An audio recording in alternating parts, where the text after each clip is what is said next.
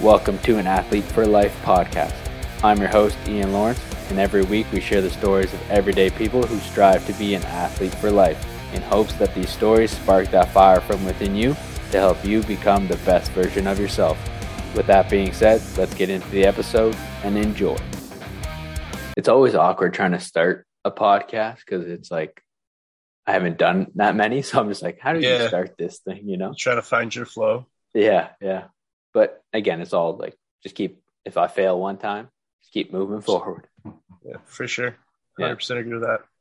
Yeah. Well, thanks for thanks for coming on and and being open to telling your story here. So No, like I like I said Yeah. before, it's like uh, quite the compliment that somebody actually wants to talk to me about it. So yeah, I just think everyone has a cool story out there, and and it's just every like you know you can learn from everybody um, if you just take the time to listen. So Yep. hopefully we can get get something out of this one, and hopefully someone can learn. You know.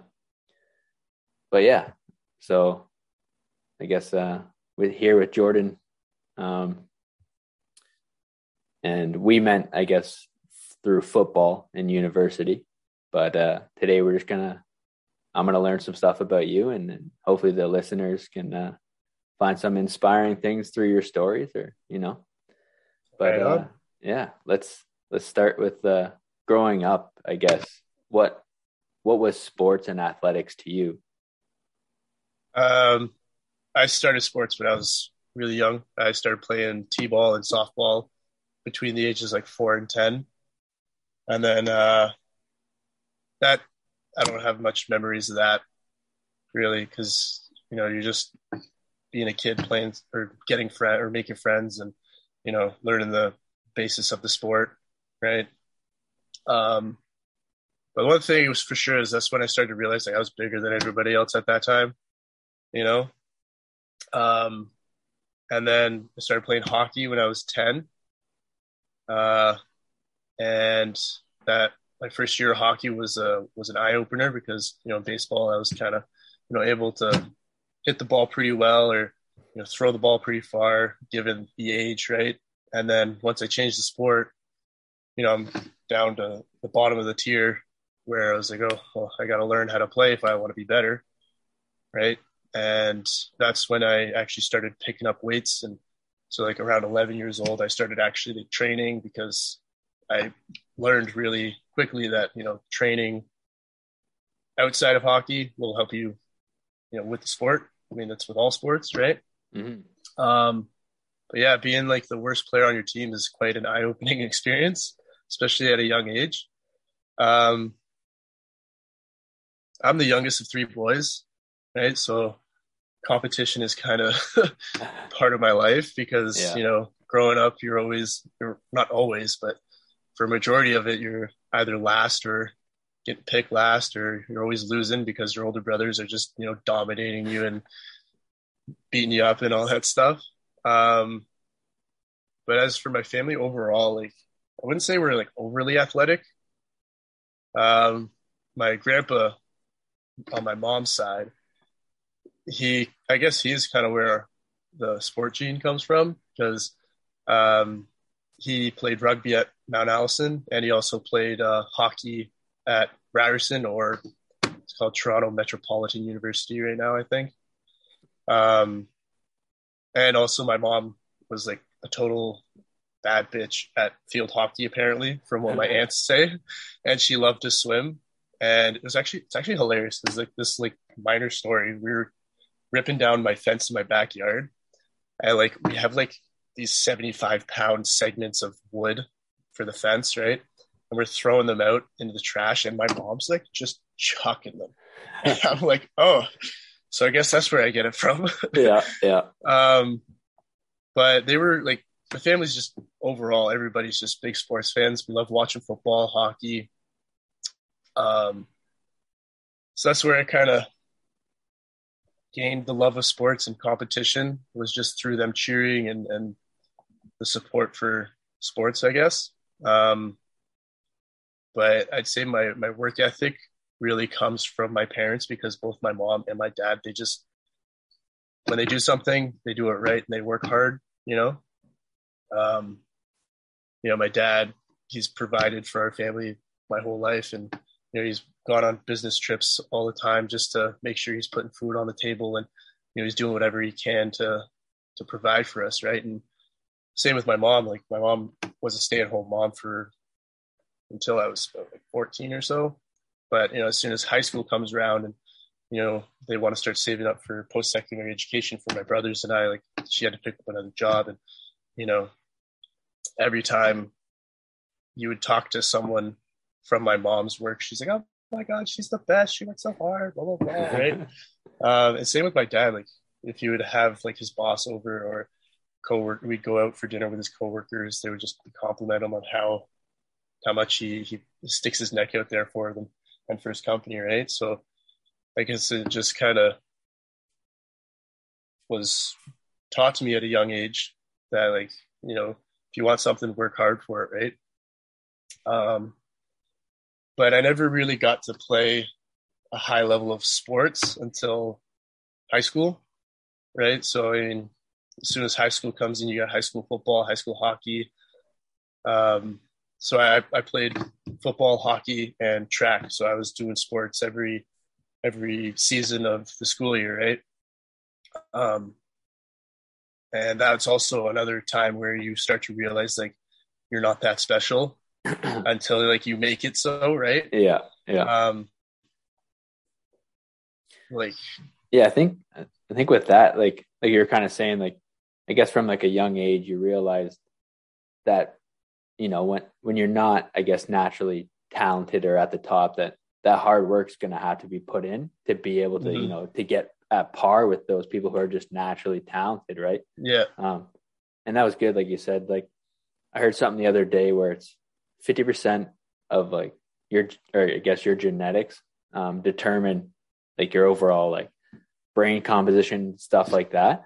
And and but what was also good, I think, for you is the fact that like you said, your parents would put in that hard work. So like what you were surrounded by was just always this hardworking core and you kind of just adopted that onto yourself which is you know again when you don't have the talent you got to work hard you know? So, yeah. And like the good old saying goes is like hard work beats talent every day of the week right? Exactly. Like uh high school football again like you see some really talented people mm-hmm. and they just get an ego and they're like haha i don't have to show up for practice. And then lo and behold they fall behind and you're just like mm-hmm. well goes to show right? Yep um, yeah, like uh, you know, growing up, I wasn't like my family. My family's not extremely wealthy, right? So you know, they couldn't afford expenses of like training or you know playing AAA hockey or anything like that, right? Because uh, when I started, when I actually did play my first year of rep hockey in grade ten, like the AAA coach is like, yeah, we're gonna go to Florida and a couple other American cities, and like straight up says the cost is going to be around 10 grand just for like the tournaments and stuff. Wow. And the, the double A team wasn't much different. Like they were around like 7,000 or something like that for the year. And uh, like, so I was kind of out by default because my parents straight up said, like, we're sorry, but like, we can't afford that. That's, that's crazy. Right. yeah. So like hockey's an expensive sport. Right. Yeah. Um, but I did manage to play single A hockey.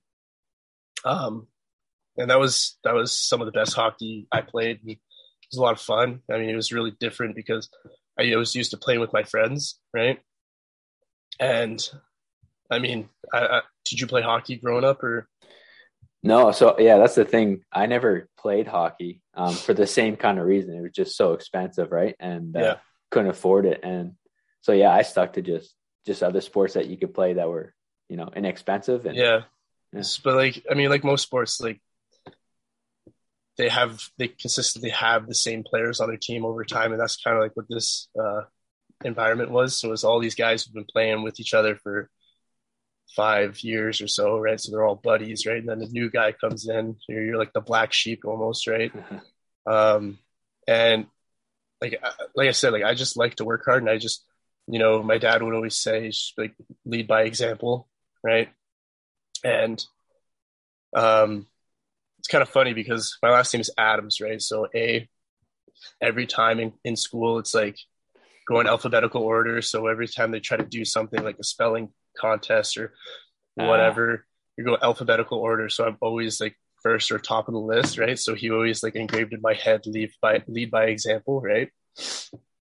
Um, but you know, seeing as they couldn't really afford the extra training and stuff, I had to do it all myself. Like I'd be shooting pucks from like the time I got home from school till like it's dark, right? Or I'd be stick handling for a couple hours when I get home, or going to the track or going to the football field to do some off ice training and stuff like that, or in my basement lifting some weights. Like if I wasn't doing something, like that was a that was a problem when I was like when I was a kid, really.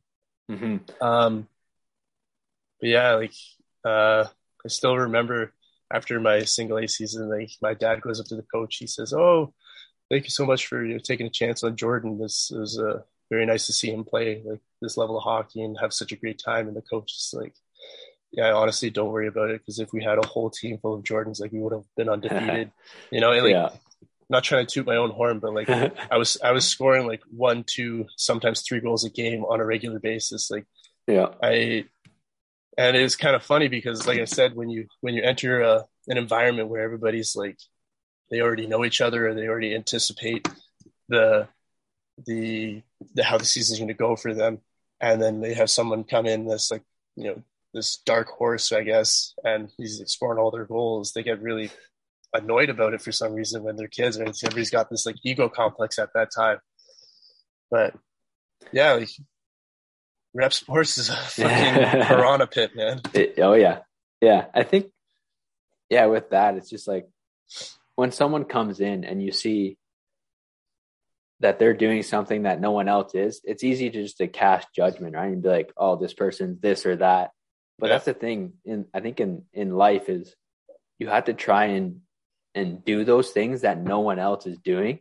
Separate um, yourself from the pack. Exactly. I mean, there's a reason no one's doing it. It's like it they're not doing it because they're scared of what other people are going to think. So why not just go do it, you know? Like yep. those are those are usually the hard things you got to lean into that are actually going to get you somewhere. And and that's what you see like you're saying like by going home and training all the time like you know, you could have been out hanging out with friends blah blah blah, but instead, you know, it kind of helped you. Well, it obviously helped you um, with the hockey and and and I think also with like you were saying how your your last name's Adams, and so you would always have to go first for things. I think that that may have like helped you out because it would have kind of developed that like, all right, if I even if I don't know it, like I'm gonna have to I'll fail the first time, but then you know I'll learn from it. And maybe versus the person whose name is last on the list where they're like, oh, you know, like I'll never actually fail because I'll have all these answers ahead of me you know, it's almost like you maybe you gained an, a mental advantage from that, right? Because mm-hmm. you know maybe you're that kid now that's not afraid to put up their hand first or or, oh, no, or do those things, right? Not at all. and and that a lot of people are like like to to go out on a limb and like be like I I may not know this and I, am gonna fail at it. Um, some people just you know go into themselves and just not do that, and then mm-hmm. and that's where you, you know you're losing opportunity to learn and things like that. So yeah that that's kind of that's cool. Just just how maybe your last name may may have helped you out a bit in life here. Yep for sure. Yeah. Yeah so i guess i guess going kind of touched on the high school athletics there. Um what kind of got you into into football? I know you're talking about hockey there a bit but kind of yeah so, I mean, at least at my my elementary school, we were always playing like schoolyard football, right? So when the football coach from Notre Dame came to our school to talk to us about you know trying out, like all the guys were all the guys were going, right? Um, it was like a, it was like a big deal for some reason, right? Um, and at the time, Notre Dame had won like two OFSAAs in a row and like all, all the kids my, my grade knew that. So we were all really hyped to go and try out and play for the for, play for this high school right? Um but like it was a roller coaster really. Because like the first year you know you're trying to like as well for me at least i was just trying to figure out what position i wanted or i knew i wanted to be a running back since mm. like before i tried out right? But then they put you in a position and you can't really argue with it unless you like if you don't want to play then you can go do what you want to do. But if you want to play you just kind of have to play as to where they put you right? Mm-hmm. um, so they put me at, at linebacker and i was the only guy on the team who could kick a ball. So i was a linebacker and kicker for the first uh, for my first year. Um, and just dealing with the the sheer chaos of the sport like having 12 guys just fight each other basically uh, it was just crazy, right? Um, but near the end of the season, like I started getting a handle of it, you know, calming down and like doing doing good things in the sport, right? Um, grade ten, we uh, it was my first experience winning a championship with uh, with football, uh, which is good. Like we had a great team, a whole bunch of guys who ended up going off and playing post secondary football. Um, we went all the way to like the Metro Bowl semifinals or something like that.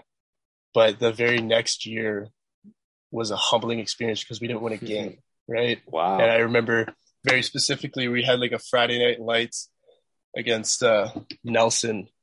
It was was also a big football high school, right? Yep. Um, we were up like 28 7 at the halftime, ended up losing like 52 to 28. Oh, we got man. spanked, right? It was like the second game of the season or something like that. And that's just kind of how how the season went. It was brutal. Um, so after that humbling season, you know, you start to be like, okay, like if I want to do something in the sport, I got to get a whole lot better, right? And so I played Stampeders, and I also played, uh, or I did this program called OPC, which is Ontario Prospect Challenge hmm right? And it, I think it's hilarious. But there's a video on YouTube of like the game recaps, and like that was like probably my worst game of football ever because like I just wasn't in the right mind. There was like it's all these like top prospects from different regions, so like it's like um, Burlington, Oakville, Halton area kind of thing, and like Toronto, and we played a like Niagara and St. Catharines Yeah. and there's like multiple clips of me just getting rocked, Right? like pancakes flat on my Oh. ass. It's like again, it's one of those experiences where it's like you need to shape up or shape out, uh-huh. you know. Um, so really, really hit the training and hit the hit the weights and, and the field to do the best I can to to get better. Right. In grade twelve was a little different. Um, we were winning more games. We ended up go, uh, losing in the Halton semifinals, and it was actually the first time I got to play a little bit of running back. And I, I was never the fastest guy. Like even in hockey, Mhm. my nickname was Freight Train because like I was never fast, but you just couldn't really stop me. yeah. right? Yeah. And like I remember running the ball for a couple yards, and then I hear from the sideline my coach. He's an absolute beauty. He's like, Adams, pick up your feet. You're slower than Hogan's goat. And it's just an inside joke with all my my uh, high school teammates Yeah. with that. Um, but yeah, uh, played some stamps, Burlington Stampeders football, um, and just playing with you know the best players in Burlington, or because they were really pulling kids from like Oakville and, and Mhm. Halton Hills, so it's kind of like the best players in Halton area. That was that was really good for me because then again it kind of sets the the standard as to how you're going to play and how how well you have to play, right? Yeah. Um, and then I returned for a semester because you know I, I mean, if you're a high school football player and you and you love it, like you, you try your best to to go go for or go somewhere with it, right? Yeah. Um, so I ended up playing running back and linebacker in my returning season, and really kicked ass at running back and managed to get the attention of you know the York football team, and uh, so they I ended up signing with them and you know joining their team and you know going to school there, and so yeah. But uh, other than football, I was playing hockey and and track, like I said. Hmm and like the hockey was just that was the best hockey I've I've ever played. Like playing with all these different levels of like AAA, double A, single A, and even some house league guys. Like our team was such a mixture of levels or skill levels because like we had some guys who could you know break glass with slap shots, but also some guys who like look like Bambi on skates, you know. Um, yeah, but yeah, it was, it was a lot of fun, I'd say. And then track, track was cool. Uh, you got to see some some legit athletes. You know, yeah. like you never realize you know kids are trying to be on team canada mm-hmm. at like the age of 16 until you're you know playing or you're not playing you're running in track right because i remember watching some guy from st mary's in hamilton or something like that and they're like oh yeah he's like on team canada and he's running like a 10 second 100 meters and you're like bro like i can maybe run 14 seconds yeah yeah you insane know? um and but i also did throw shot put and javelin, and I ended up getting a silver in the Halton finals for shot put. I forget how far. It doesn't matter. Yeah.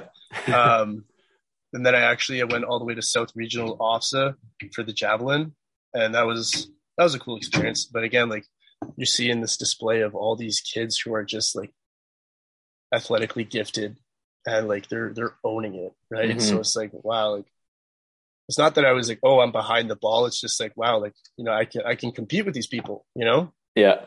So that was that was really cool in terms of my high school experience. So yeah, yeah. Again, I think just another another good lesson there is just like all these t- like turning points. It's like you went in there and like obviously like you're saying weren't the the most talented, blah blah blah, and you could have easily just quit everything, you know, and just yeah. stopped and not done anything, but instead you, you, you know, you took the mi- right mindset and was like, you know what, I'm going to get better because if yeah. I put in the time, if I'm consistent, you know, put in the effort, you know, you can get yeah, up there with the, those who are naturally talented. Very rarely was I home after school before five o'clock.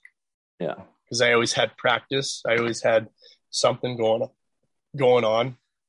And like I, I learned about two days in like grade 10.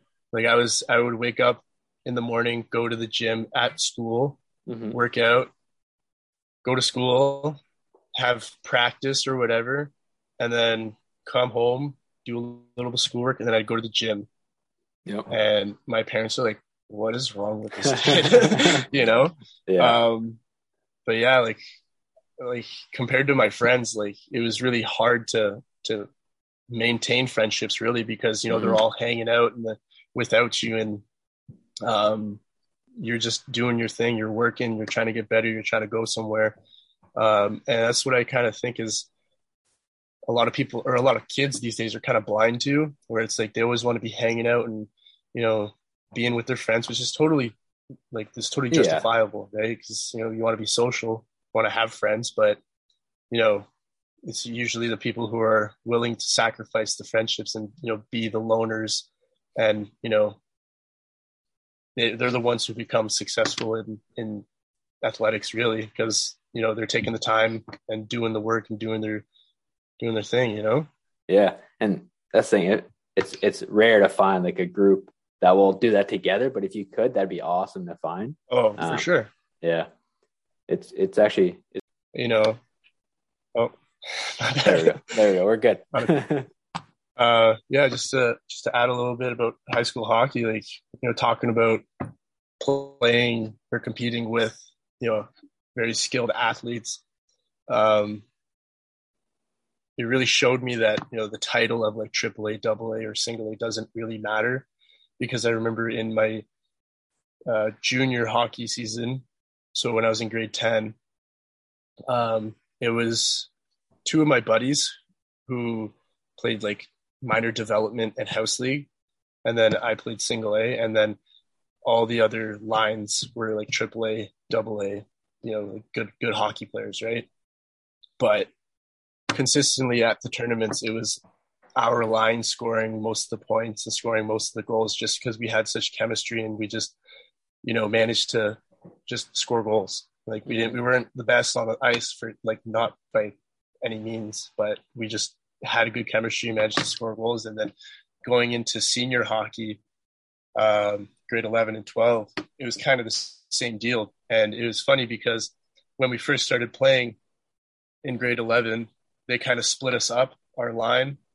Um, and we, we were still playing well, still, you know, scoring a couple goals here and there. But once they put us back together, it was the same deal. Like it was just this chemistry that we had and just showing up all these high level players, you know, we're, we're playing against teams that have, you know, we were playing some Hamilton teams where they're allowing players to play rep and high school hockey because in Halton they wouldn't let you do that. Hmm. Um, we were still like keeping up and, and like being the best players on the team, which is pretty insane. So when people are like, "Oh, like this guy plays AAA, he must be so good," it's like it's not so not always the case. You know, there's always those those diamonds in the rough. You know. Yeah. Um, but that's that's a whole different topic conversation dealing with like the the sociology of, of, sports and stuff like that. So yeah, well, that's the thing I I heard uh, on a podcast the other day with about NFL teams, right? Like sometimes you'll have an NFL team that doesn't like the lineup against another team doesn't look the greatest, but if the chemistry on that team is more like cohesive than the other team, you yeah. know, they have they'll actually end up winning, and that's just because, um, yeah, like you're saying, like who you're playing with and and how you get along with those people might end up boosting your performance over yeah. you know another team that that is yeah. technically better and more talented but because you know they can't get along or whatever yeah you know so yeah that's that is true um yeah i guess uh, if you want to we can move on to uh kind of transitioning into to university uh with i guess academics and athletics if you want yeah and yeah, just take us take us through that. How that was for you? So that was, I wouldn't even say it's a roller coaster. It's more like mountain climbing, man. like uh, it was. My university experience has been like amazing to mm. say the least. Like, and I wouldn't really change it for anything, even though it, it hasn't been, you know, the greatest experience. I'd say. Yeah. Um. So first year was tough as usual, like as every as it is for everybody. You know, especially being a, a student athlete, like you're just you just you like you thought you had the ropes of being a student athlete from high mm-hmm. school, but this is just completely different, right? Like, yep, you're almost a you're almost a professional, right? Like like uh coach would always say, like we're semi-professional because technically we, we really were, mm-hmm. right? And, and especially then, in Canada too. Sorry to cut you off, but no. the thing is, in Canada, it's so different, right? Like everyone sees the states and they get full ride scholarships and they get meals, all this, all that. Like, yeah, we do get some of that, but it's truly different. Like, we don't, we're not just out there taking all the money and we don't get really any money to be honest. No, so it, no. it is very different. The, the most they can fork out is 4,500 bucks, right? Which is yeah. substantial amount that, that pays for quite a bit of the tuition. But mm-hmm. I, I wasn't blessed with that, which is you know rightfully so. Like I wasn't anything really special. Yeah. But you know, so I, it required me to work, work out, do football mm-hmm. and school, right? So it was it was hard, you know, um, balancing all of that and trying to have a social life. Like that's damn near impossible, you know. um, but yeah, like uh, when I when I first came to York, my very last game for stamps. I we were playing Brantford, and I I catch a screen. I ran for like 25 yards or so, and then some like a safety or halfback comes and tackles my leg, and I get a minor LCL tear in my left leg and a big deep muscle bruise in my calf. Oh, and I didn't I didn't tell anybody about it because I was like, man, like I'm not gonna go there and be like, ha, I'm injured. Like, mm. fuck, like you know, that's not a way to make a name for yourself, right? So, and I didn't really accept any excuses at that time because I was very much, I wouldn't say like I wouldn't say a beathead, but definitely like a hard toned, like get shit done kind of guy, yeah. right? Um, and I like it, it's football, like you have to push through sometimes, right? Um, but there were some times where like we would be leaving the field and I like couldn't walk on my leg because mm. like the, the bruise was just that bad and like I just didn't know what to do about it. Mm-hmm. So I just you know kept on going through and it was a it was a pain to get to get rid of that that injury. Um, but like everything was fine, like nothing serious happened. Um, And then once school started after training camp, like that was like, okay, like the wheels are turning now. Like we we we got to keep up, or or you're gonna be left behind, right? Yeah. Um, I don't think I've put in so much work up to that point ever. You know, like it was go go go. Like wake up, go to school, study. You know, study hall, practice or workout, and then practice. Right. Mm-hmm. Um, and then what? I, I dressed for like one game, which is like totally understandable. First year running back, like I mean, we had Jesse Omonkwo and Caden Johnson, like yeah, you know, trying Yeah. to compete with those guys. Like it's again like an eye opening experience for sure. And yeah, you know, it really showed me that hey, like you got to muster up some some courage to like not back down from a Mhm. fight, you know, because like they were not, you know, they were the fight, you know. yeah, Um, and then this was this is what what made first year kind of kind of sucked. So after winter break, uh, I came back from you know vacation or the Mhm. two week vacation that we had, and my nana would always call me before any semester started, whether it was like elementary school, high school, or now university, right? She would always wish me good luck and stuff like that. So, you know, pick up the phone. It's my nana calling me. She's like, "Oh my gosh, I love you so much. Uh, good luck with the upcoming semester. Study hard and yeah, train hard, but you know, stay healthy." And I'm like, "Okay, you know, routine. Okay, thank you so much, Nana. Like, you right?" And then I get back to my dorm room, and I don't know if you remember Ben Phelps, but I, rem- I, I roomed with Ben Phelps. He's a great guy, and he was a major part in you know keeping me at least level-headed for the most part. You know, um, and we're just sitting there talking about our vacation. Then I get a call from my mom, and she's like in tears, saying that I got to come back home because my nana's in the hospital. And I'm like, what? Like I literally just talked to her like, yeah, five hours ago, you know? Um, and she ended up, she actually had an aneurysm and that was a crushing experience where, you know, I walked through the hospital doors and like, you see someone you know and love and you've known and loved them for your whole life yeah, and it's the same person, but it's definitely not, you know? Um, and that was, that was tough.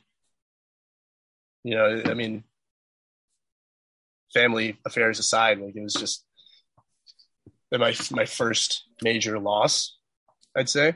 Um, so I had to, like, I didn't really have a choice, but you, you got to move on with life, right? You can't just be stuck in, in this, in this slump, right? Um, and that was good because, you know, football and school kind of forced me to do that, you know, uh, coming back, I had to come back almost as soon as possible for, Mhm. for training and, and for, uh, for studies, right?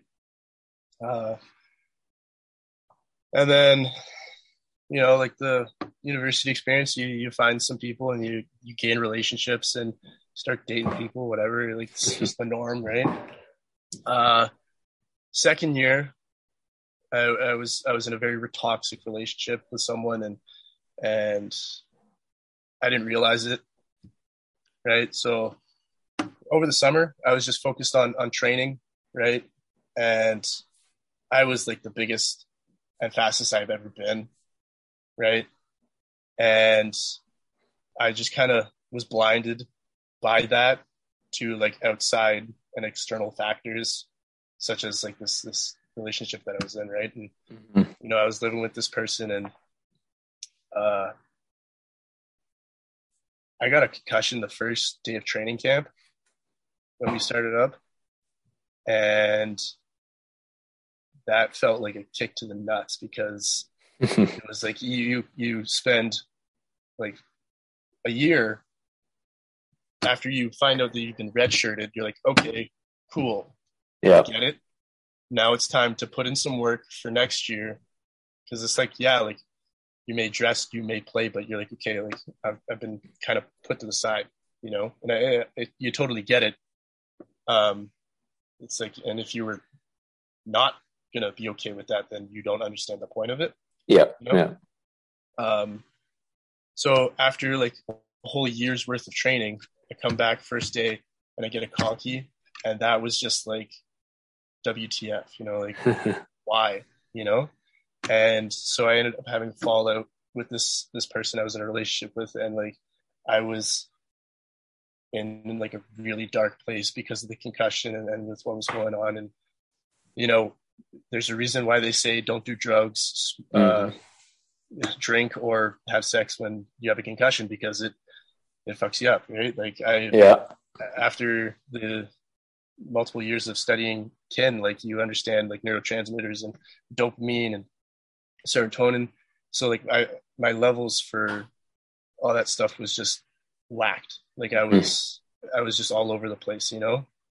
Um but again, like thankful for football because I, I had to move home because since I was living with this person, I couldn't live with them anymore, you know? Yeah. And uh, thankfully for football, it kept me in the line in terms of like, you have to show up, you know? And they, it gave me structure throughout the day. So I didn't really have to think too much about what I was doing. I just had to do it.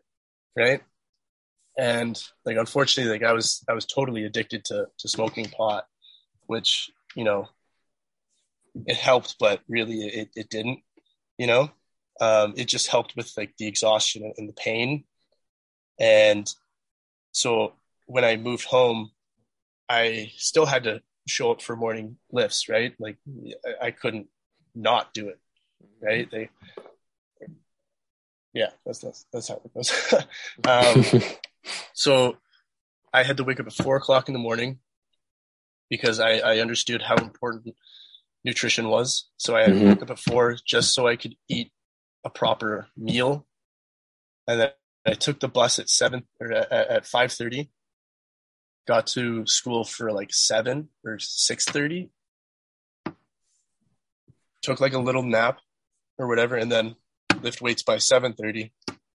Go to the track for ten, mm-hmm. and then do school from 10 till like 5 or so and then when we started having spring camp that was like from 4 till 8 right and a lot of times i wasn't getting home until 10 p.m and i wasn't getting asleep mm-hmm. till 12 right so it's like i was living off four hours of sleep consistently for like four months you know and that that really showed me how much I could handle, and it it, it I would not recommend to anybody. Um, definitely try to do better than four hours of sleep, that's for sure. But like yeah. I had to do what I had to do, really, right? And I was really in like a fight or flight situation, and I wasn't I wasn't gonna run, mm-hmm. you know. Um, and so like the guys on the team were were pretty great. Like I never really told anybody about anything that was going on with me. You know, like my my grandpa was fighting cancer and like that that situation that I was in was just bad and I was just, you know, in my own little world, right? But I still tried to like maintain presence and like Brazo and Voci were kind of were my training partners for most of the time. And like again, like I didn't really tell them what, what was going on, but they just managed to, you know, but bolster or was it bolster up some some uh, consistency with me and showing up and like it was like kind of like I don't I don't want to say they made me happy, but like they definitely you know got me to laugh and you know bring out the bright side in me, right? Um, and yeah, like again, I was I was coming back pretty strong and you know lifting heavy weights again and and and performing pretty well on the track and like things were looking up pretty well or pretty good and uh, I remember uh, we were in the field house one time and we were doing a drill as a three way tug of war, right? And it was running backs, linemen, and quarterbacks, and then D linemen, linebackers and then halfbacks or, or yeah, DBs and, and wide receivers. And there was a tire in the middle. And it was Bracella, Tony, and me on one. And then I forget who was on the other uh, ropes. And I wrapped the ropes around my arm. And KP's like, don't do that. Like, that'll break your arm. He's like, I'm like, no, coach, I got it. Don't worry. And he's like, no, like, I'm serious. I was like, well, so am I. Right. and he's, he's like, all right. So we start and we're going and everybody's pulling and I get like yanked forward. Like I almost fell over. Right. And, but I managed to keep my feet and I'm like, my ass is basically on the ground and I'm still pulling. And I keep pulling, keep pulling. I'm like in like a total like primal state of like just just like dog mode, you know? Like, yeah. I, am feeling like this burning sensation in my entire body, and like I'm almost like blacking out, and I'm just like pull, pull, pull, pull. I'm not even breathing, and I'm just like you know going insane, right? And then I end up falling back, and and everybody's like freaking out. Everybody's cheering and oh fucking ass, this fucking crazy. And Bochy's like pushing me around. I'm like, what is going on? You know, I'm so dazed and confused because I really had no idea what was going on. And then Brazil was like, yeah, like you literally just pulled like six dudes. and I'm like, what? like, yeah, like Tony and Brusella fell and and it was literally you just you on the ropes. Yeah. Right? And I'm like, oh damn, like what? It's like, yeah, it's, it was crazy. Right. and so it's like after that experience, I kind of again like showing myself like I'm I'm more capable of things than than I mm. think, right? And you know, especially training for for this uh, half Ironman, like every time I was exhausted or, or I was like willing or I was ready to just stop running and walk. I was like, nah, man, like you pulled six grown men, like of training, you know, at the, at the peak of training in, in off season, like you pulled yeah. six grown men, you know, so you can pull through. Um, so yeah, uh, no, that, yeah, like, yeah. going back to that whole camaraderie or camaraderie and like just having the guys around and, and being supportive, like that really, really helped me out in my mental state. Mm-hmm. Right. Um, and like, I'm not going to go into like any other like social aspects of football because like yeah. it's just a little. It's not not for me to comment on because it's not exactly positive. But you know, I I try to be like a motivational guy. You know, and like I don't want to say I'm a natural born leader, but like mm-hmm. you know, I, I kind of sort of am in terms of just being like like like I said before, lead by example, right? And like I could always feel like some some friction again uh, with some some of the guys, which is like it's just natural. It happens, especially when you have a group of seventy five guys. Like you're not going to get along with everybody, right? Yeah. Um, but in the summer, I was studying for for uh, a class of mine that had been postponed because of uh, the strike that happened. Mm-hmm. And I'm just sitting there and I'm like trying to read this textbook and I'm like, what is going on? Like I'm reading the same line like four times and I'm like, I can't get what it says, even though it's like this simple phrase, right? Like it's just mm-hmm. not comprehending in my head. And like at that point, I was just like, man, like, you know, my my head was still kind of hurting. And like before this happened, I was, you know, like I said, like I was you know, pretty heavily into smoking pot. And like it was a it wasn't good. And I ended up uh, getting some some laced stuff. And I didn't know. And I had uh, smoked it and whatever and then I smoked it again and I ended up mm-hmm. actually having a seizure and and like I was like seizing on the floor and it was just fucked up right and I ended up wow. going to the hospital and and it was another eye-opening experience where you know, they give you the piss or the piss cup and you do your, your pee test and like mm-hmm. I was it looked like I was peeing jello. It was it was weird, right? And the doctor comes in and he's like, Yeah, like you overdosed on Molly and ecstasy. And I was like, Oh, cool. Like I have never done and never wanted to do those. Yeah. You know? And when someone you don't know is telling you you need to change your life uh or your habits or you're gonna die. Mm-hmm. It's it's pretty uh, it's pretty different, you know. Um, and like it was totally accidental, right? Like, but it's just the fact that I was, you know, consistently smoking and like not really caring about where I got my stuff from or you know, I just wanted to to get high and stuff like that. That's where it was like, okay, like you have a problem. Yeah. Right. So I started seeing a social worker and saw a social worker for like a year and a half or so. And, you know, after quitting football, it was really difficult to deal with just the structure of just school, right? So my social worker kind of really helped me deal with that and uh, get get a level head, really, right? Um, and I kind of was like, oh man, like I just lost like 75 friends that I had just made, you know, mm-hmm. um, which is kind of true because like you just you're not with them anymore yeah. because like they're they're busy doing their own thing because like that's the nature of, of football, right? Like you're doing film, you're you're studying, you you got to stay on top of your stuff. So it's like like again, like if you fall behind, you're you're and I, I had I had to retire, right? Like I mm-hmm. had to I couldn't play anymore because my head. So like I totally understood that, and I was kind of expecting like uh, a lack of acceptance from from some of the guys. But every time I saw one of the one of the guys from the team, like they were always just you know give me high fives or props or whatever, and ask me how I'm doing, and I was like, damn, like that, it helped a lot. And like for the guys that that did do that, like like Ross, Luke, you know, Jeff for sure.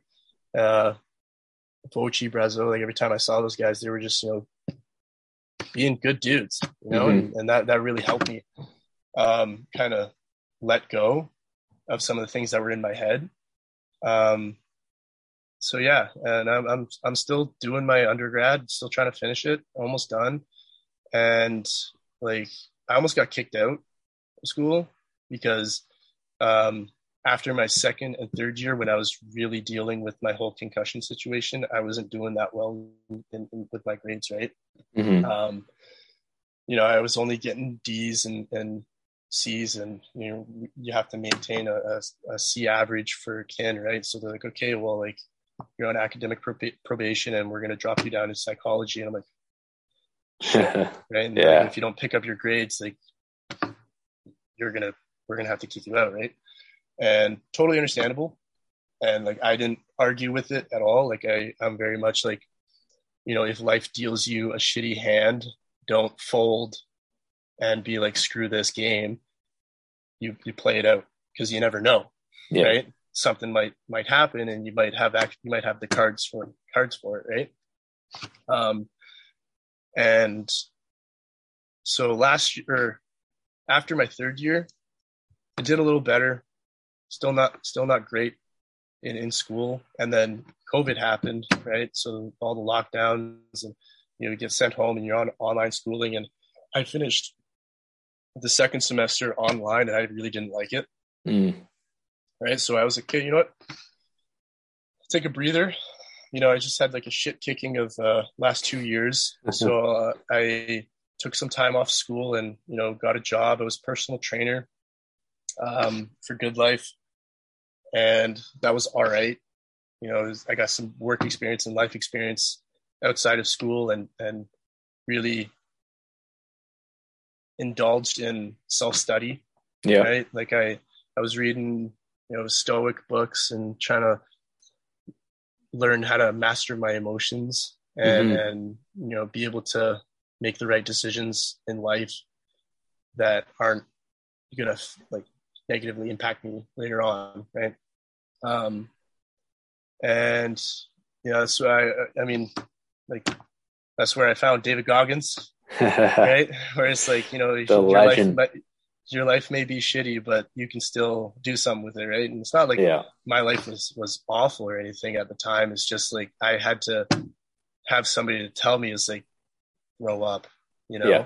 And it, will give you some like, perspective there. Exactly right, and and yeah, like it really made me understand that I am in control of my life, and I'm now I'm very much a person where it's like you know, you are fully responsible for the shitty situations that you put yourself in because you know, yeah, sure, there's external factors, and you know, you can't control everything, but you can control how you react to things, and you can control like what you do in situations and to limit yourself from situations, right? Um, so with that, I just became more independent and became, you know, more self-sufficient. I guess this is same as independent really, but Mm-hmm. um, in terms of like emotional, uh, what, what am I trying to say here?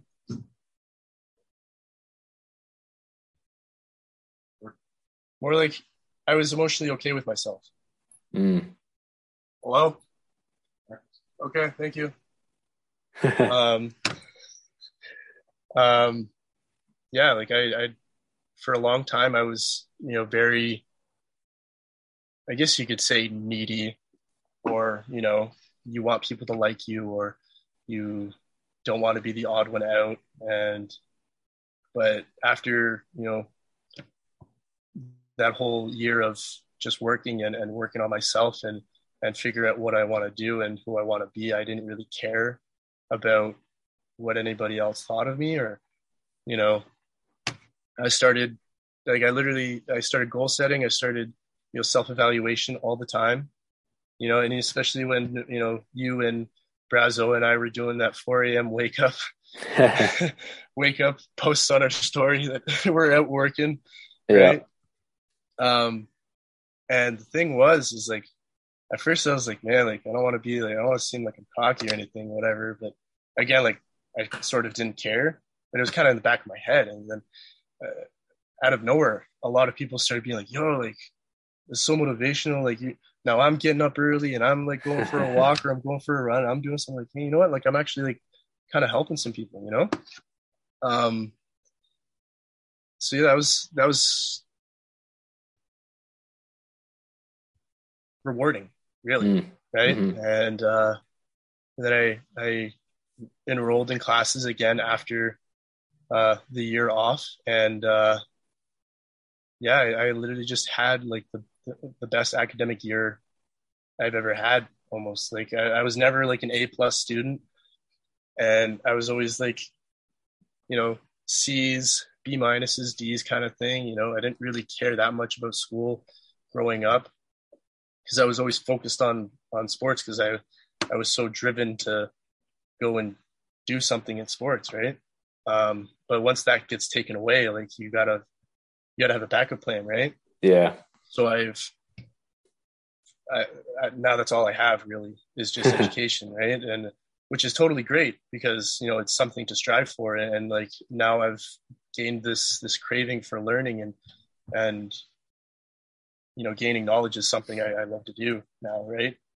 Um, and then the thing was, was I was still, I was still smoking, right? Mm.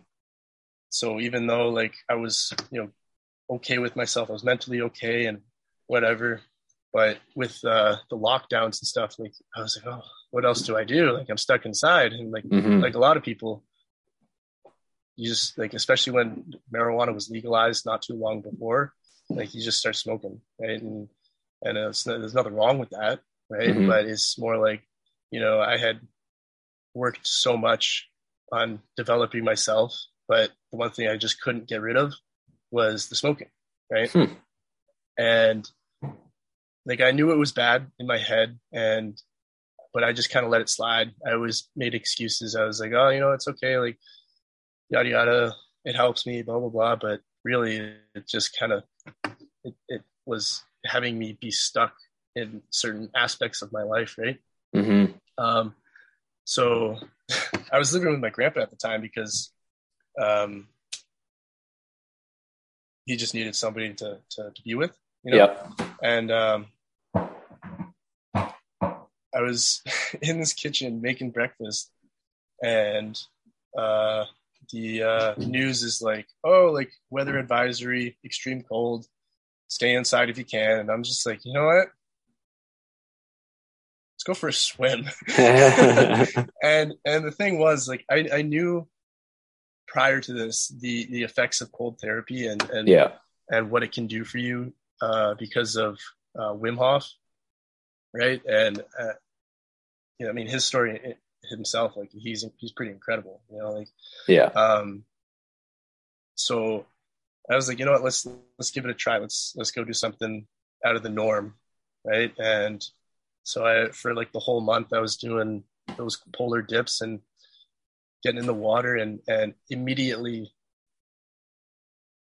I felt the effects of just it was almost cleansing almost where it really woke me up. And like rightfully so like you're getting in the water at like negative 18 degrees outside right?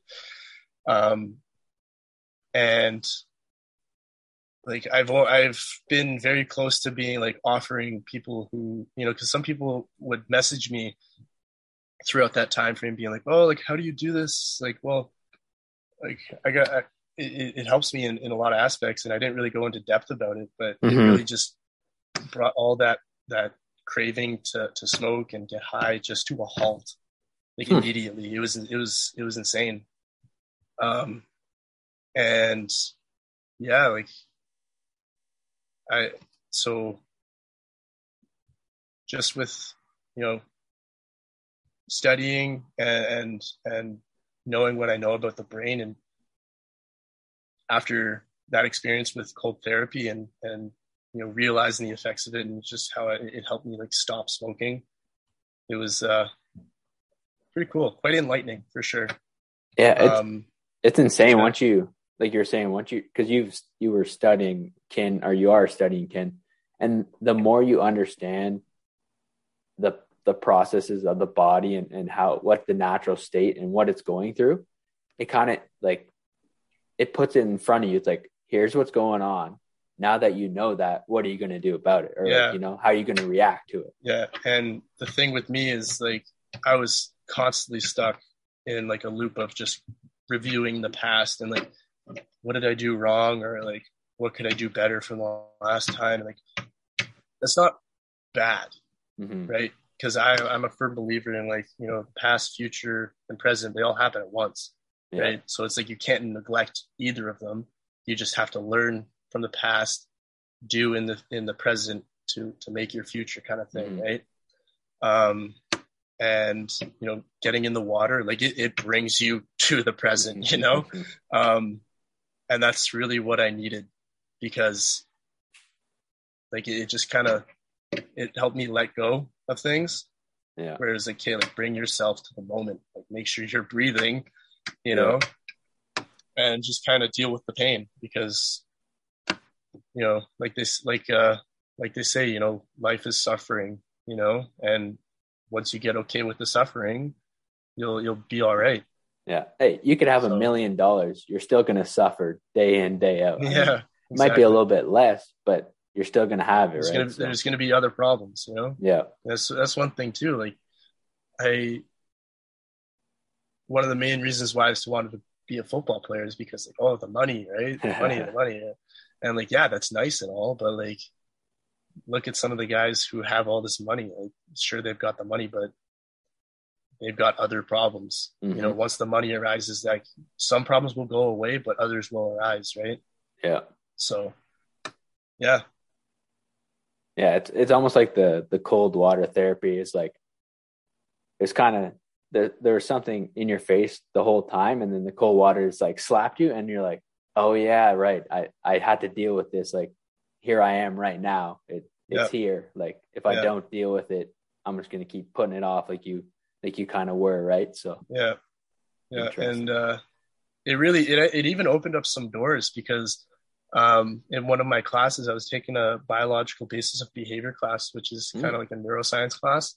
Yeah, and um, I was telling my professor about you know my my addiction and my concussion and and how this is all kind of put it in the past and yeah. like help me kind of recover and, and move forward and you know, deal with my addiction and and deal with my concussion issues that they weren't a problem, but they were kind of still there, you know. Mm-hmm. And he was after our our discussion, he's like, man, like I've been a part of faculty for like 20 years, and like this is probably like the most interesting conversation I've ever had. And I'm like, oh, whoa. and he's like, yeah, like if you like if, if you run with this, like this could be like a PhD paper uh-huh. Know, I'm like, yeah, okay, okay, yeah, I see her. So, it, it, I mean, open up some doors. Like maybe not, maybe it doesn't matter, Mhm. but it's definitely again one of those things where it's like he kind of made me realize that like I'm again more capable of things than I thought I was. Yeah. You know?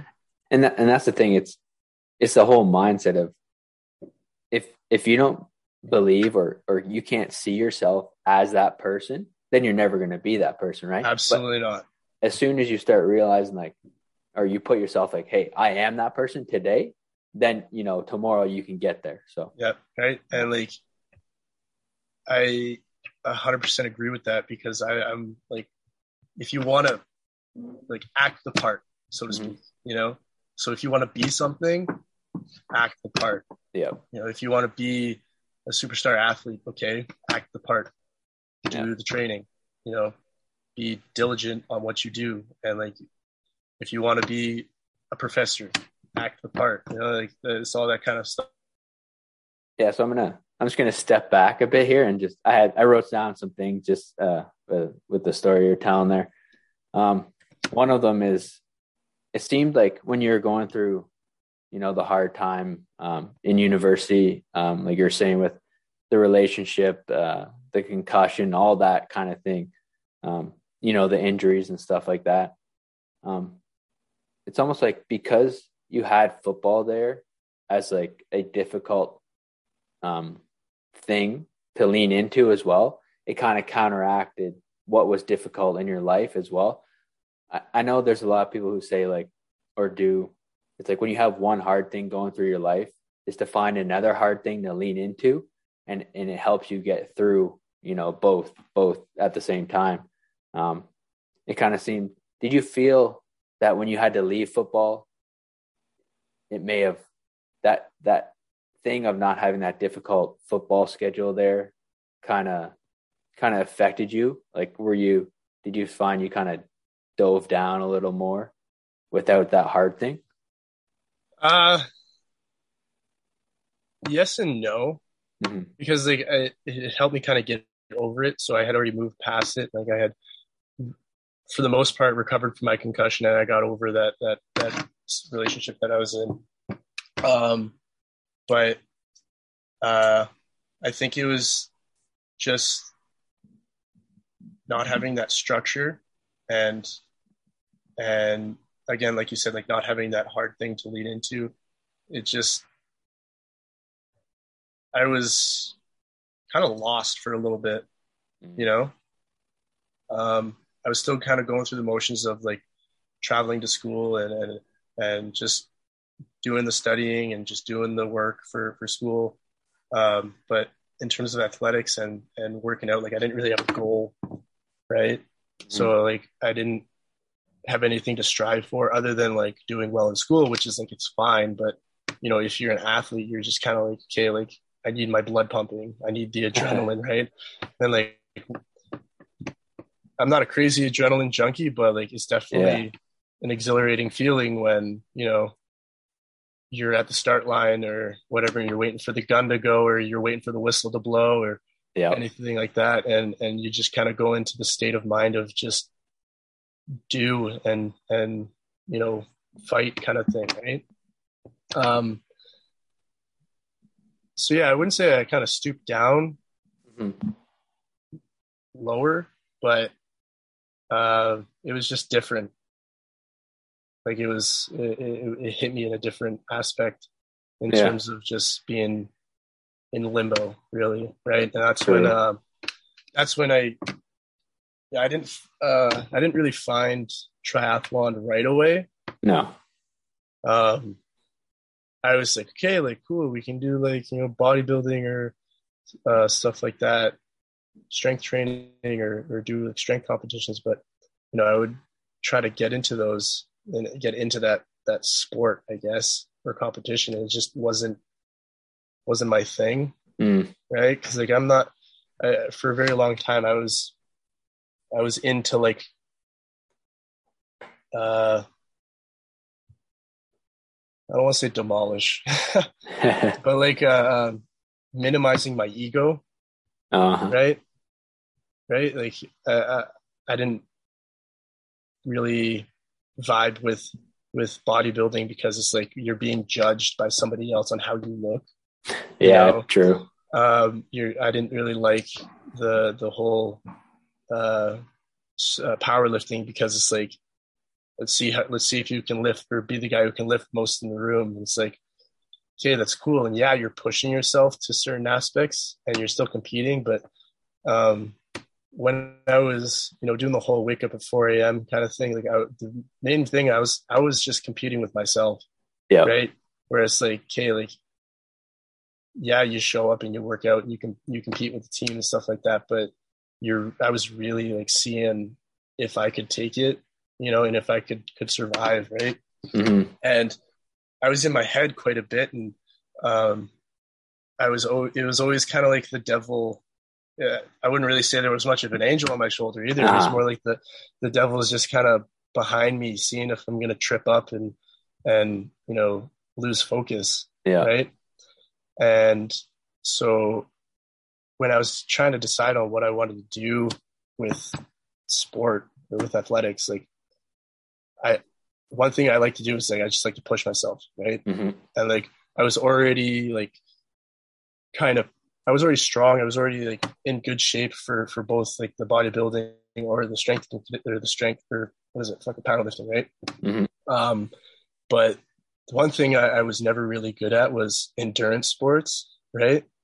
And I was like, okay, like, what's something that I'm not exactly good at that mm-hmm. I could definitely use to be better at, you know? And, mm-hmm. and my endurance definitely was not my strong suit. And I mean, yeah, it's a bit of a long shot to to do an Ironman within like you know less than a year's worth of training, but yeah. I was like, you know, what, let's do it because uh, I remember in grade twelve I was doing an exercise science class, and and my teacher was like, yeah, like if you want to talk about an athlete, like a, a triathlete or an Ironman, that's an athlete because like they're not only physically gifted, they're mentally gifted in terms mm. of like, you know, even when their body's like shutting down they're still saying no like let's go yeah. right yeah um and yeah like it was it was different. It was different training. It was it was good you know? I like, like i said before like it's a very very weird experience sitting on a, on a stationary bike for three hours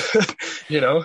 Um and just sweating it out. And and it challenged me in so many different ways that you know and even though i didn't i didn't finish my race which is like it it itches me in my core that it's uh-huh. like you know and my brother actually said it. He's like yeah like he was talking to my brother or my brother Kyle was talking to my brother Jack. He's like if he doesn't finish like he's 100% going back right? And lo and behold yeah. like I, I'm planning on going back right? Yeah. Um but talk about fighting your demons. you know, um, I just remember, you know, being in the wa- being in the pool, being like, "Oh my god, I don't know if I could do this." You know, like, what have I gotten myself into? Like, and I I did it in a way that is like, you know, that when you sign up, there's like you pay it like 500 bucks or something.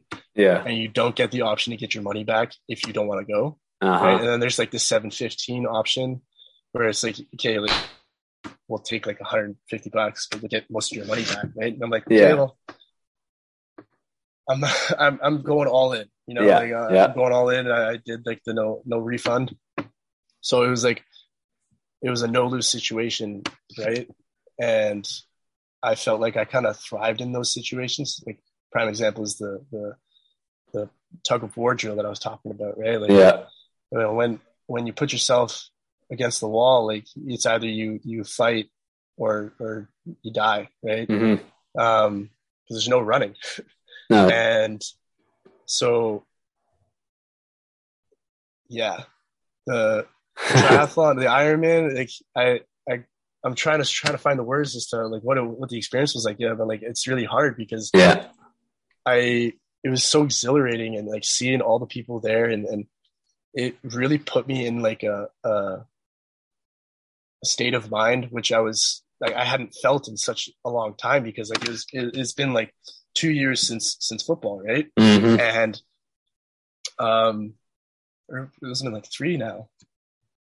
Uh, and it doesn't matter, but yeah, when uh, so they had like a uh, a helicopter go over by it or go over the, the starting line and they had fireworks going off and I was like, dude, this is this is the real deal. Like I'm getting like amped up, right? Yeah. Oh yeah. And like all these people are just like getting ready to go and it is is really cool seeing like this group of people all just like ready to just suffer. mm-hmm. You know? Um, we, all, we all paid for this. yeah. Yeah, we, we they did, right? And um yeah, like that was an experience in itself because when we got in the water, actually before we got in the water, everybody was wearing a wetsuit, right? And there was just like me and this one other guy that were not wearing wetsuits, you know, and like every, almost I got like five people commenting on me. I was like, "Oh, this guy's going in naked." I'm like, "Well, if I had known about the wetsuit, like, yeah, I would have worn one, right?" Um, but on the day of the race, we I get up like four o'clock and like I fill my fill my bottles of like or yeah. water and like electrolytes and stuff like that. Have a little bit bite to eat, and I was like, okay, like we'll get there at like five. The race doesn't start until like seven, so like I'll eat a little bit and I'll drink a little bit prior so I can have that that, that mm-hmm. energy, right? And we get into the car. It's dead. Car's dead. Doesn't like no lights, no nothing. Doesn't turn over. Whatever and my mom starts freaking out and i'm just in the back i'm like typical. Yeah. You know it, of course. It is right? what it is. it is what it is right? So i was like fully prepared to just like jog my way to the ironman. And we were yeah. we weren't in a hotel. We were on like an airbnb that was like it was like a 10 minute drive away from from mount tremblant. Mm. right? But like trying to get there without a car like that's a good run. it's gonna it's a hike you know? Um but thankfully, we had this couple that was going there to race that mm. that drove us, and we're in the car, and she's like, this this woman who's driving us there, she's like, so like, where's your wetsuit? I'm like, what? she's like, yeah, like if it's like below 16 degrees or something, if the water's below 16 uh-huh. degrees, like you have to wear a wetsuit. And thankfully, it was like 20 degrees. Mm. And but she was still commenting on how cold the water was because like she lived there right? And I'm like, well, little did you know, like I was jumping in Lake Ontario in the freezing cold. Yeah. Right? Yeah. Um, and even like training in my lake at my cottage, like the water was pretty brisk. So mm-hmm. like I didn't have a problem with, with the cold water, but just the, the chaos of the swim was was nuts. Like it, I felt like I was like it was like D Day or something. We're storming the beaches and like hundred percent. People yeah. are like people are everywhere, and some guys are like on the life rafts or the the yeah, they're just like gasping for air, and some guys are like on their back just like, taking a little bit of a break because their lungs are burning, and yeah. I'm just going. I'm like, hey, like, do not stop. Like, yeah, I I I was like making like those those personal contracts where it's like I'm not gonna mm. touch a life raft. I'm not gonna. I'm just gonna keep going. Yeah, at my own pace. You know, because I always just kept on saying like run my own race. That's that's what it's about, right? Stop competing with people beside you. And like, I must exactly. have kicked a guy in the head like three times by accident. I like, t- like I, I got kicked in the head too. So uh-huh. it's kind of like shit happens really, right? Uh-huh. Oh yeah. Because everybody's just, you know, trying to make it and trying to get to the end and, and they're not really focused on, on anybody else. Um, and, but fuck, man, the bike was nuts because there's there's two there were two massive inc- massive hills. The one's mm-hmm. like a 300 meter incline. The next one's a 400 meter incline, right? And my problem was I didn't I didn't do like a pre-race study like a month before the race. Mm, I didn't know about these inclines until like two days before, and I was like, "Oh my god, I didn't do enough hill training for this." Right? Yeah, yeah. Um, and like you live and learn for sure but i, I definitely could have used that that pre-race study mm-hmm. um because i go down the first hill and i was flying i was easily going like 80 kilometers an hour on my bike and i'm like i am kind of scared right now the yeah. only thing i have is, is a helmet uh-huh. you know and like it's gonna hurt and my wheels are spinning so fast. if I, I'm on my aero bars, and I'm like, do not move. Just just don't move. just avoid the fucking potholes because I'm like, yeah. oh my god, right? and then coming back from the from the checkpoint, the first checkpoint, yeah. you start like it was it was like 36 degrees without the humidity that day, Mm. and I just started seeing people drop like flies.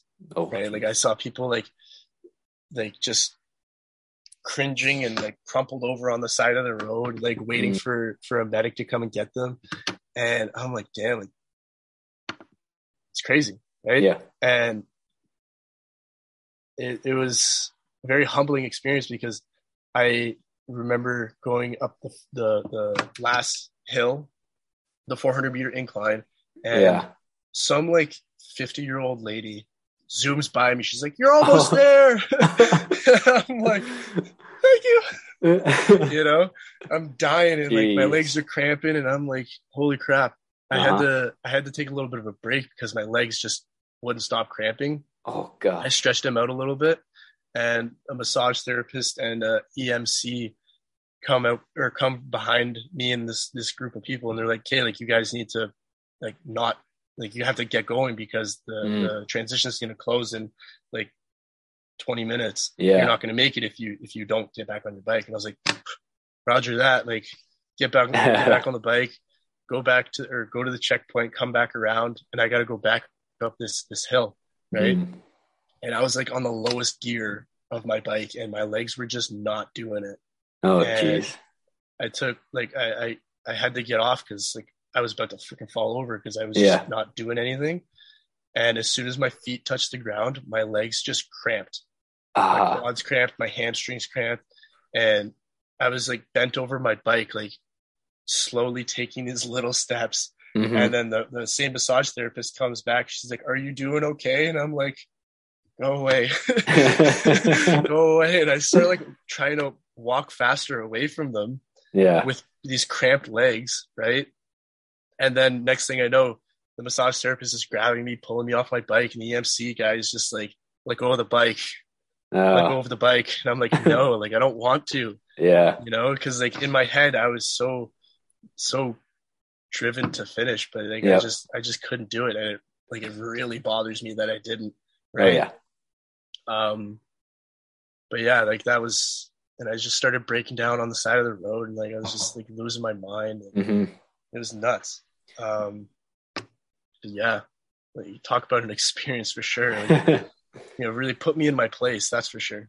yeah. It, So- that's one of those things where it's like over the next year or or however long it takes you to get back into it, you know, it's just going to be sitting in the back of your mind, like, hey, you know, and and Yeah. there's so much obviously you learn from from that experience of of um I wouldn't even say like it just a did a DNF, but I guess you could deem it as like a, a failure, right? But there's so much you can That's learn. That's what it was. yeah, And like, but like without failure there is no success, right? Like yeah, and if I just didn't learn from my mistakes and my my lack of of preparation, mhm, then it, this would be all for nothing, right? exactly. So it's but I like I said, like I told you before, like I, I just something about me, like I just can't let this this race like defeat me, you know. So No, that's good. I remember talking to you right after and then a couple of days after. And obviously you're gonna everyone is gonna go through that time where like,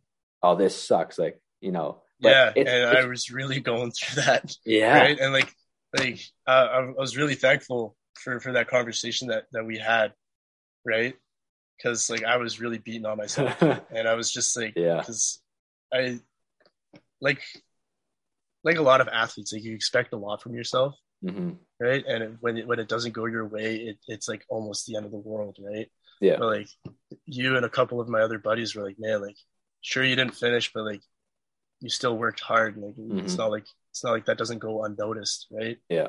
and like things happen you know you just got to move on and be able to, to get back on your horse and keep going you know That's the thing, like you said, if you, if you don't learn from it, then it truly is a failure. But if you learn from it and move forward, that's a win. You know, that's a win. That's a yeah as much as it doesn't seem like it, obviously, but it will be in the end, you know, when everything Yeah. is said and done. So, yeah, that that's that's crazy. That uh, I keep hearing about that hill, and a lot of other people have said it's insane. So. Kick the shit um, out of me, that's for sure. yeah, definitely. Especially, yeah, the heat, man, the heat's a killer. Like that's one thing I know with endurance is like, if you could control one thing, it would be controlling the heat. But obviously you can't, so it's just like got to roll with it, you know. Yeah. Um. Yeah, I think just one thing I wanted to touch on. Um, that just like from listening to your whole story and everything, um, I think the the biggest thing that almost nobody or really like nobody truly does is take the time to ask themselves like who am i? Um, you know self evaluate yourself. Where do i want to go? Where am i today? How do i get there? Um, and and that year you took where you were working and you were doing all this like knowledge like gaining knowledge self evaluation you can kind of see uh, you might not be able to see it right now but i feel like that's going to be like a point in time where you look back and you're like that's where like my i transitioned. That was like kind of my turning point. I started to realize and and and actually clarify my life you know? Um because even for myself like i'm i started i would say i started doing that at the same time you were actually doing it and just not knowing. Um but yeah as soon as you start asking who i am makes it a lot easier um to set goals and accomplish them because then you you you have a solid foundation of like this is who I am, who I want to be, here's where I want to go, you know. And without that, everyone's just going through life um doing what everyone else is doing, you know. And that's mm-hmm. why you see you, I feel like you don't see people break out of the mold like people are just going out uh having drinks, you know, working working, go home, have your drink, go to bed, wake up, work. And someone who said working for the weekend. Yeah, man. That's something just, that I just can't vibe with, you know? No, exactly. And I think, yeah, it's just once you know who you are and, and obviously this self evaluation continues. It's not just a one time thing, right? Like you're going to change and you're going to, you know, consistently keep up with it. Yeah. So I just thought that was, that was a cool, a cool transition for you uh, in that yeah. year. So, and, and that, like you said, like the whole goal setting and stuff because you know th- like this whole Ironman it was a goal right uh-huh. to to complete, and I had like planned on doing other goals after that, but mm-hmm. now we got to put those on the back burner because like I, I didn't accomplish my goal, so it's like yep. okay, like don't move on and then forget about it because mm-hmm. it, it'll giving up on it you're going to give up on the rest of your goals exactly right so if you don't you know, I'm very much a person who's like, do what you say you're gonna do, mm-hmm. because if you don't, like, like, you know, a, a, person like all they really have is their word, right? So you, mm-hmm. you can choose to to say something, and then you're like, ah, uh, yeah, I said that in the past, so do something else. It's like, okay, yeah, you know, I, I said I was gonna do this Ironman, and if I just like screw off and just do something else. It's like, okay, well, now this habit is going to form where yeah. you're going to say you're going to do something and then you're just not going to do it. Yeah. You know?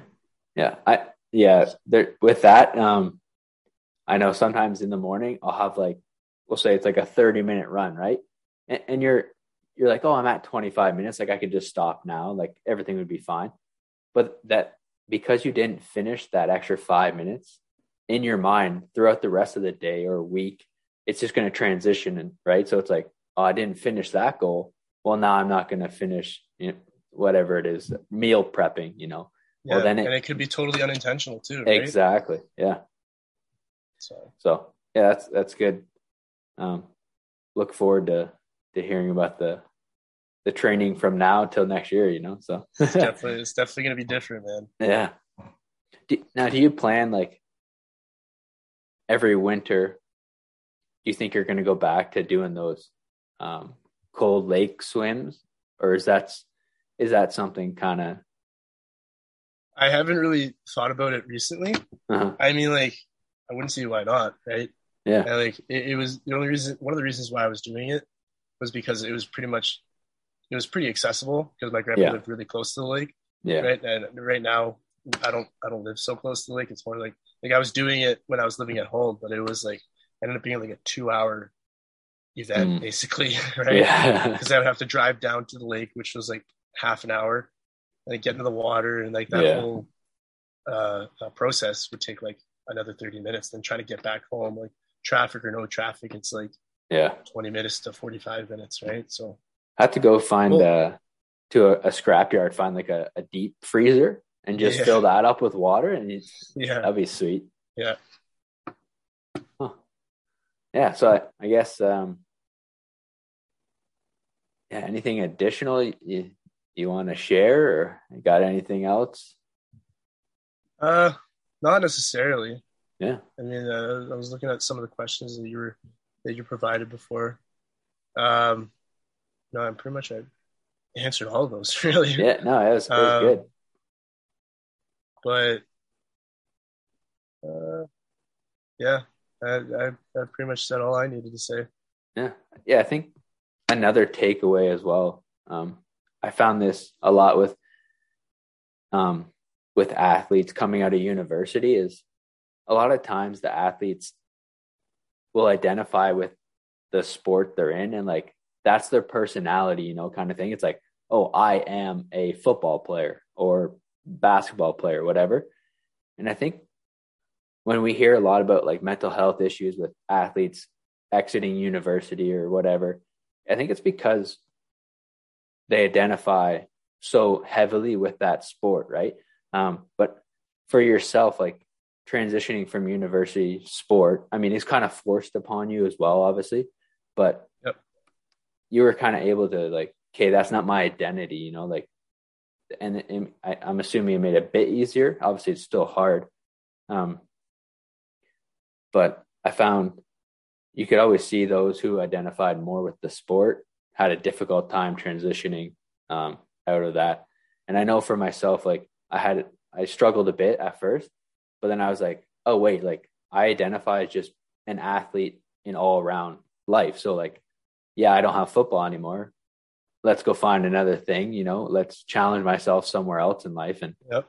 I think that's just something that you did as well as you started looking for other things to challenge yourself um, once you're certain on on who you were and things like that and it's just yeah if we just go through the transition and we're all just clustered in our, mind right you're just like well how are you going to get anywhere i mean you're still you're confused about who you are blah blah, Yeah. blah. so yeah i just just thought it was you, you hear it so often like athletes transitioning out of university people don't understand difficult.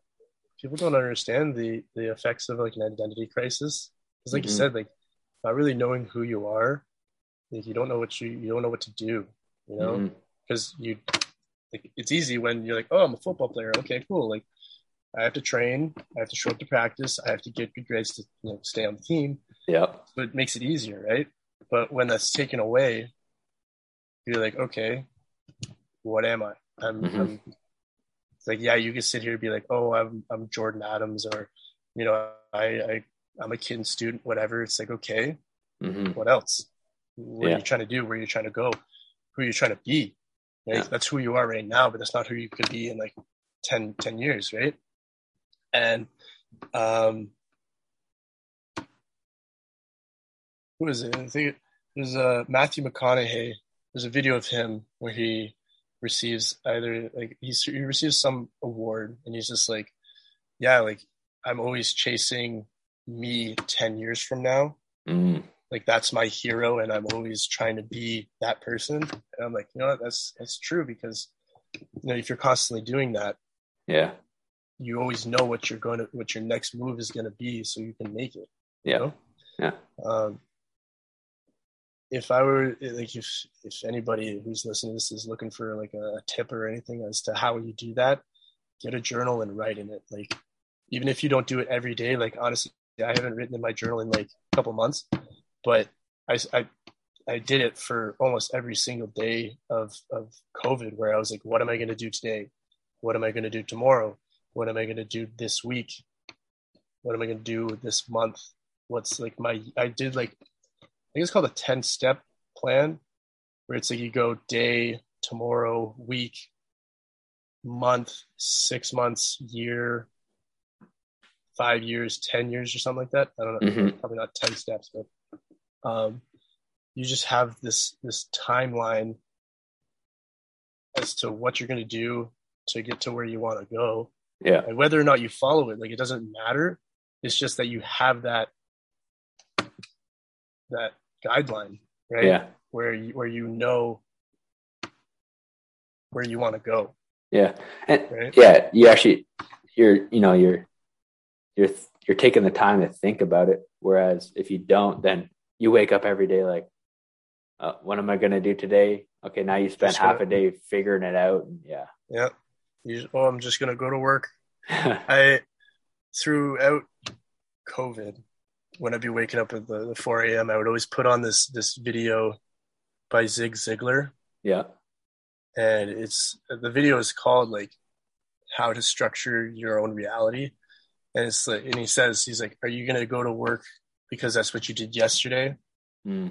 Well, if you do what you did yesterday, you're not going to be as good tomorrow as you were yesterday, or you're going to Mhm. be the same, right? So, yeah, I just like you like you said earlier, like you got to keep moving forward, but Yeah. as long as you have direction, it makes it so much. It makes your time so much worth more. right? Yeah. Yeah. Yeah. It's, it's definitely the, uh, the 1% better every day kind of, kind of thing.